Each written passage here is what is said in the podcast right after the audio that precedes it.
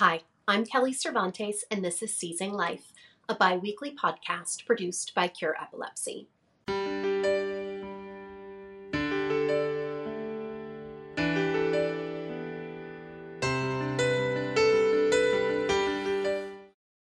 Today, I'm excited to welcome Colleen Quinn and her son, Paul St. Pierre, to the podcast.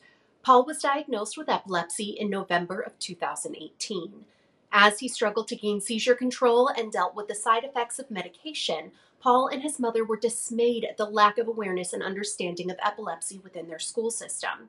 Spurred by this, Colleen and Paul set out to get a law passed making epilepsy first aid training mandatory for New Jersey teachers.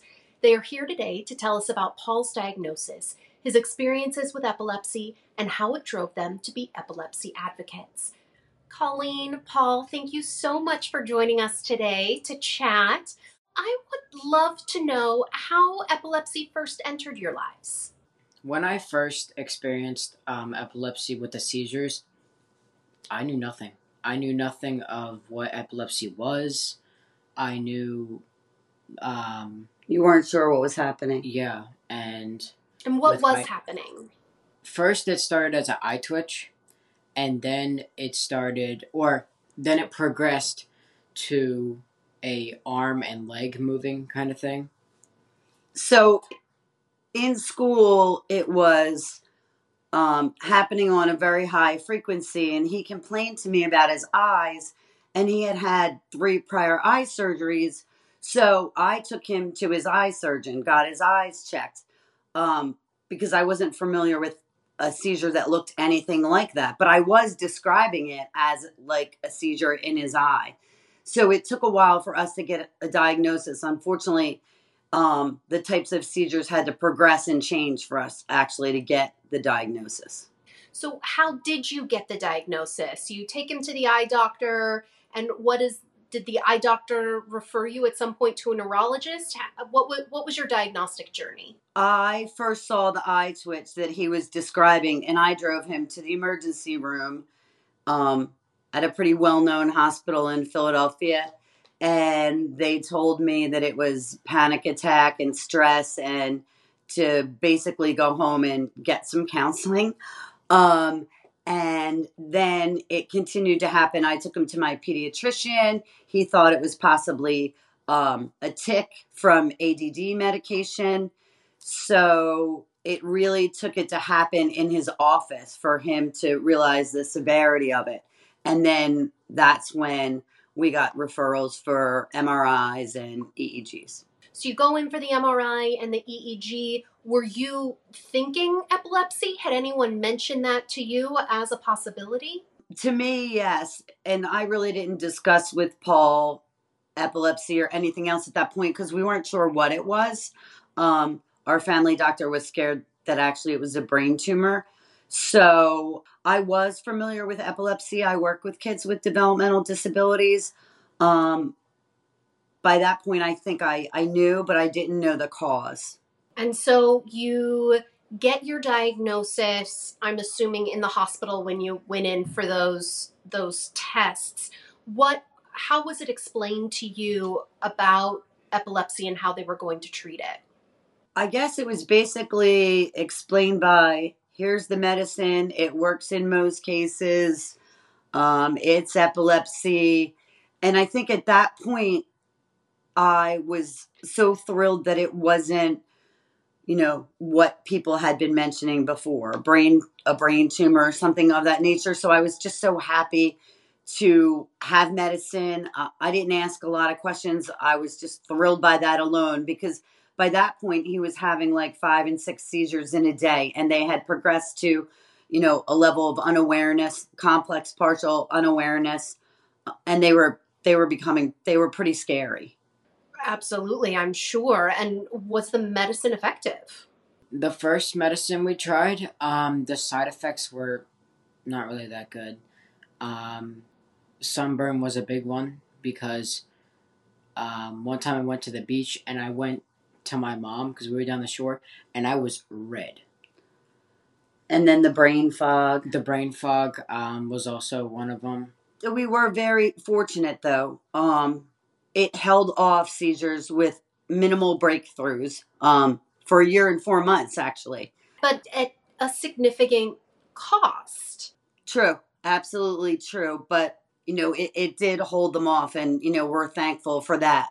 Unfortunately, you know, he um he began to have breakthrough seizures this February and on a weekly basis that were pretty significant and um there was a choking incident where he turned blue. So we're actually just started a new medication and he's had a few. I think the last one was three weeks ago today. So we're hoping that we're on a better path with this new med. Well, crossing all my fingers and toes that that works out because Thank you. my goodness, the the pharmaceutical roulette is certainly a tricky game to play. So you are you know you're talking about this brain fog and you're having seizures in school. How did that affect you in school both academically and socially? My closest friends didn't really know what to do besides one of them because I had a seizure in front of him in his backyard and from the training that my mom taught him, he knew what to do. Um, but in school, I had a lot of them. The teachers knew nothing about him, um, and I got bullied for it. I'm sorry to hear that. What what would the teachers do when you had a seizure in school? The first thing was be calm. and send you to have you walk to the nurse Yeah. By yourself? initially. So I can understand why there was certainly some concern for your safety in a school environment, um, which really catapulted you guys into advocacy so, so early and quickly after your diagnosis.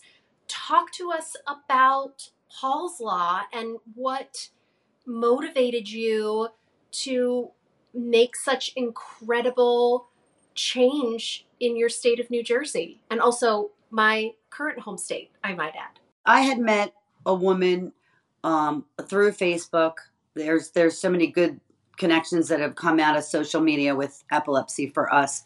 I met a woman who was working on seizure safe schools in Texas. She hadn't passed it yet. And she suggested, well, why don't you do it in New Jersey? And I was like, I, I don't know. Like, that's a pretty big undertaking.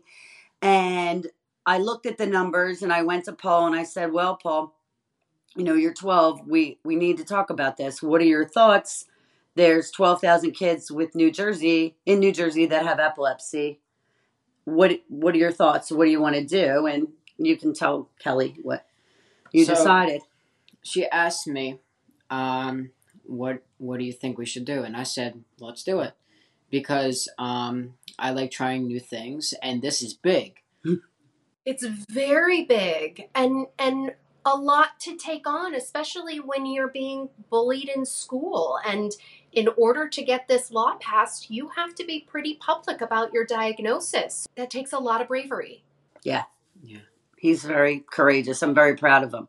But he wanted to stand up for all the kids who, you know, don't have a voice or, um, you know, weren't comfortable standing up. It just seems so like such an enormous um, task to take on. Um, what steps did you take? How how did you even get the ball rolling to get this bill passed in the state of New Jersey? At this point, Paul was obviously struggling emotionally. And I actually, we have a local weather station that comes out of Philadelphia. It's actually a country music station, and he loves country music. And they have a weather child on on the station every day. So I applied for Paul to be the weather child, and they contacted me, ironically, and said, you know, he's a little too old for that. And I said, well, I'm trying to lift his spirits. Here's his story. And they said, bring him into our our station, and he can talk about epilepsy awareness. Well, we had called Senator Beach and requested a meeting. Well, that day, Paul was on the radio. Senator Beach's daughter must be a country music fan. So she heard it on the radio and called her dad and said, You better help this little boy to make a law. So by the time we got there, with you know the Texas law, Sam's law in hand, and the Lindsey Crunk Act in hand from Kentucky, he said, "Paul, you don't have to sell me. It's a go." So we were very fortunate. We've been very fortunate.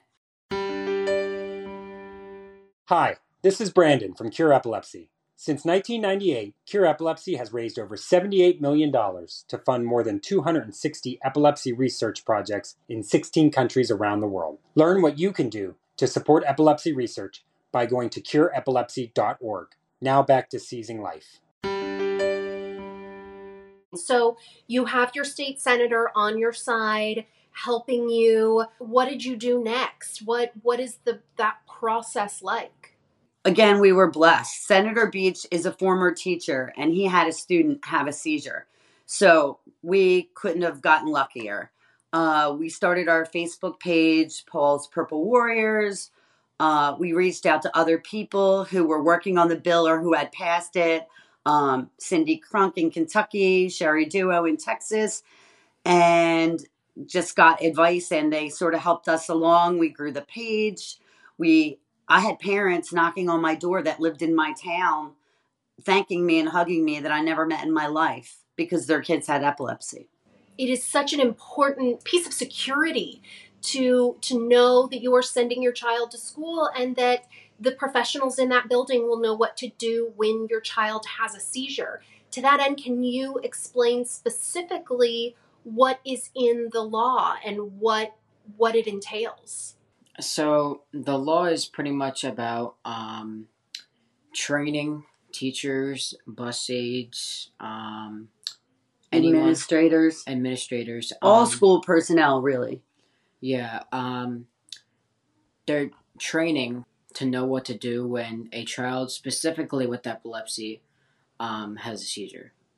And it also the course, which can be taken by um, Epilepsy Services of New Jersey or the Epilepsy Foundation of America, also teaches recognition of seizures because, you know, what Paul was describing as an eye twitch, you know, could have been diagnosed sooner. It was happening in school. And maybe that's because there was more stress and, you know, the workload or whatever versus at home. So, you know the hope is that that training will um, help teachers to uh, not just to know how to respond but to be able to identify different types of seizures. And it also includes a seizure action plan. So colleen explain to me i understand what a seizure action plan is certainly in a home. What does that look like in a school setting? And and who receives that action plan in the school? In new jersey the way it's written in our law is it's a health plan. So it's written specifically by the child's epileptologist or neurologist and the parents, and then it's given to the school nurse and disseminated specifically individually for each child because not every child has the same rescue meds, not every child, you know, you would call an ambulance at the same time. Some kids need to lay down. So it's individualized to the student with epilepsy. I'd love to hear in your own words from both of you why this law is so important. I think on a very base level, most people can understand, you know, just sort of the fear of generally not, you know, sending your kid to school and and you know the teacher doesn't know what to do. But I think that there there's so much more to it than that. Um, that people probably don't understand goes along with a child having a seizure in school. And I'd love to sort of hear your thoughts on why this is so important. This this law is really important to me because if this law wasn't a thing, I wouldn't really feel safe. Um, going to school, um, uh, being around my friends, because if I have a seizure and no one knows what to do, I'm not going to be safe.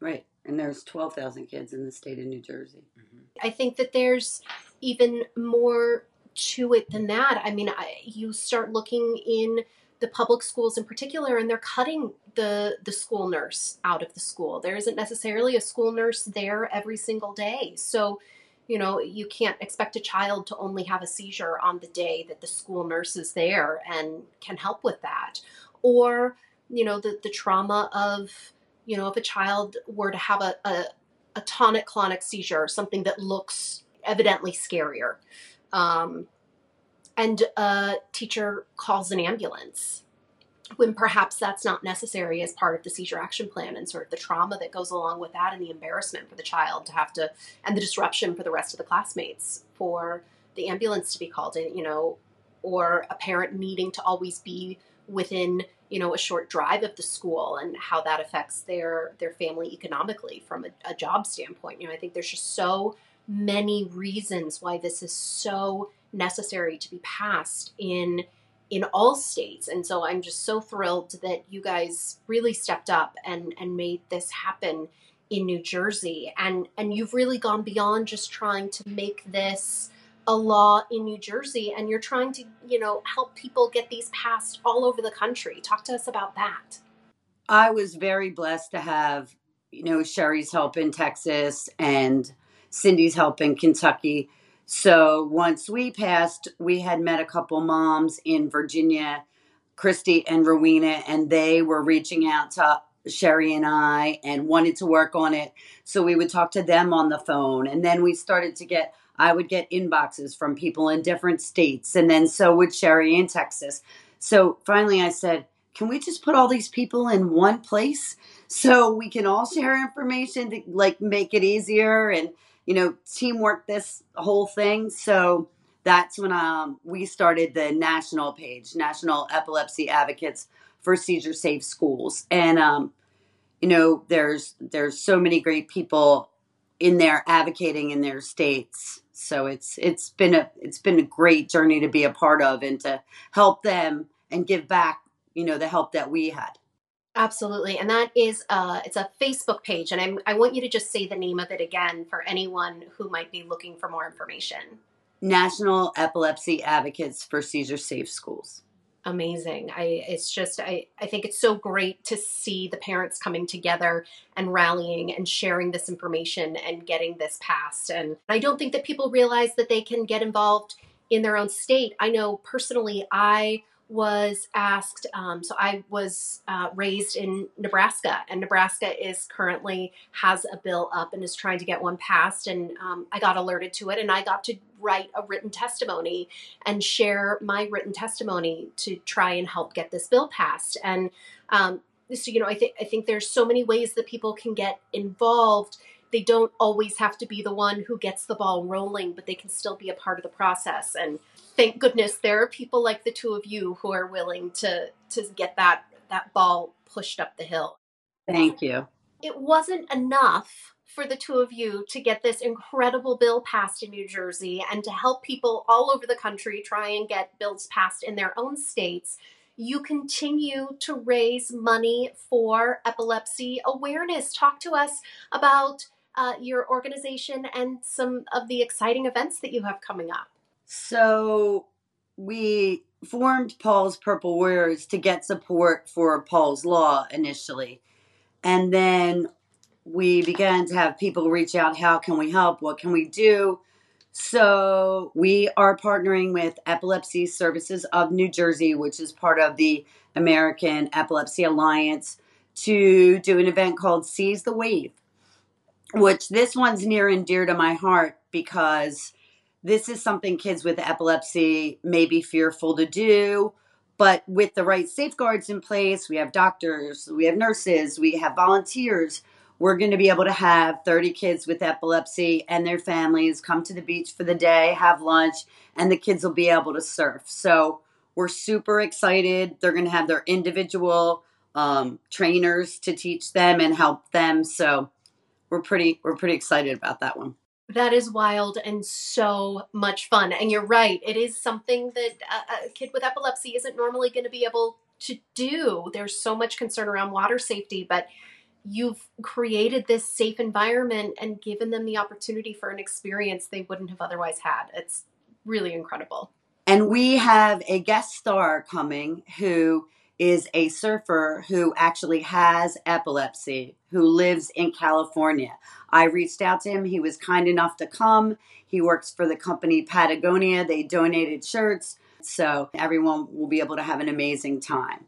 Oh my gosh, that's incredible. And then in September, we are partnering with the Epilepsy Foundation of Eastern Pennsylvania, along with Sail for Epilepsy, um, who is Phil Hayden from Massachusetts, the Massachusetts area, and he is bringing his sailboat down. He sails, you know, for epilepsy awareness, and we're doing a fun event with them in Pennsylvania on the Delaware River in September.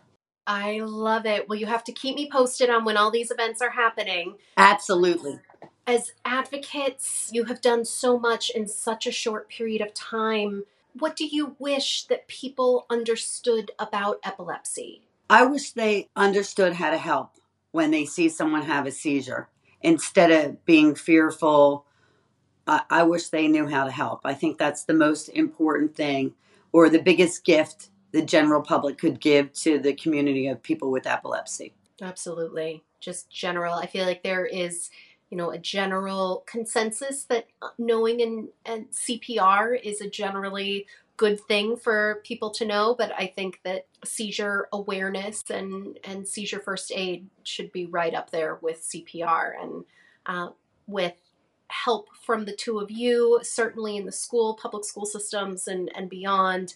Uh, I think that we are inching closer to making that happen. I am just so grateful to both of you for your advocacy, for speaking with us today. I think your your bravery and your compassion for others speaks volumes. So thank you so so much. Thank you. Thank you. Thank you, Colleen and Paul, for sharing your story with us and for transforming your personal challenges into positive change for so many others with epilepsy. As Colleen and Paul's story demonstrates, it only takes one or two voices to bring awareness and make significant change within the epilepsy community. One way that you can bring about change is to support Cure Epilepsy's mission to fund epilepsy research. There are a number of ways you can help us realize our goal of a world without epilepsy. To find out how you can use your voice to promote and support epilepsy research, please visit cureepilepsy.org forward slash get hyphen involved. Thank you.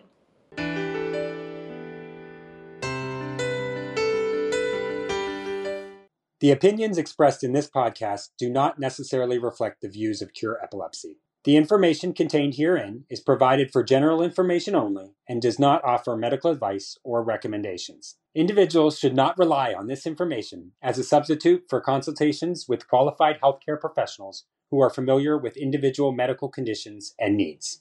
Cure Epilepsy strongly recommends that care and treatment decisions related to epilepsy and any other medical conditions be made in consultation with the patient's physician or other qualified healthcare professionals who are familiar with the individual's specific health situation.